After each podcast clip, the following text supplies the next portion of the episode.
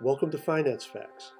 Whether you're cramming for a test or prepping for a job interview, you need to know the facts. Finance Facts. What is an exchange traded note? Okay, the phrase exchange traded note is heard from time to time, but what is it? Let's find out.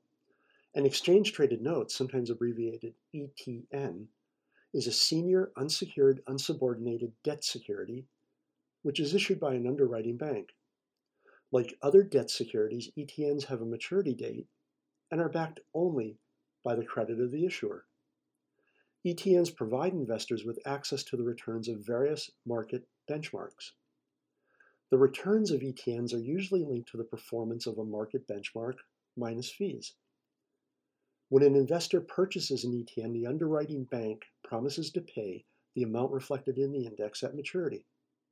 So, unlike ETFs, an ETN carries counterparty risk, which is tied to the credit of the underwriting bank.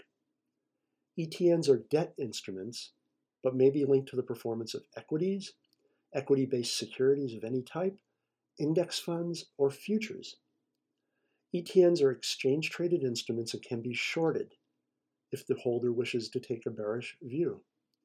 ETNs don't own any of the assets underlying the benchmark they are tracking. It's important to note that although considered debt securities, ETNs don't offer protection of principal. As ETNs are considered unsecured unsubordinated debt, the risk of holding these structures is similar to that of the issuer's bonds. Finally, ETNs do not have voting rights, and ETNs do not pay interest during their term. Thanks for listening to Finance Facts. My name is Dave Coker.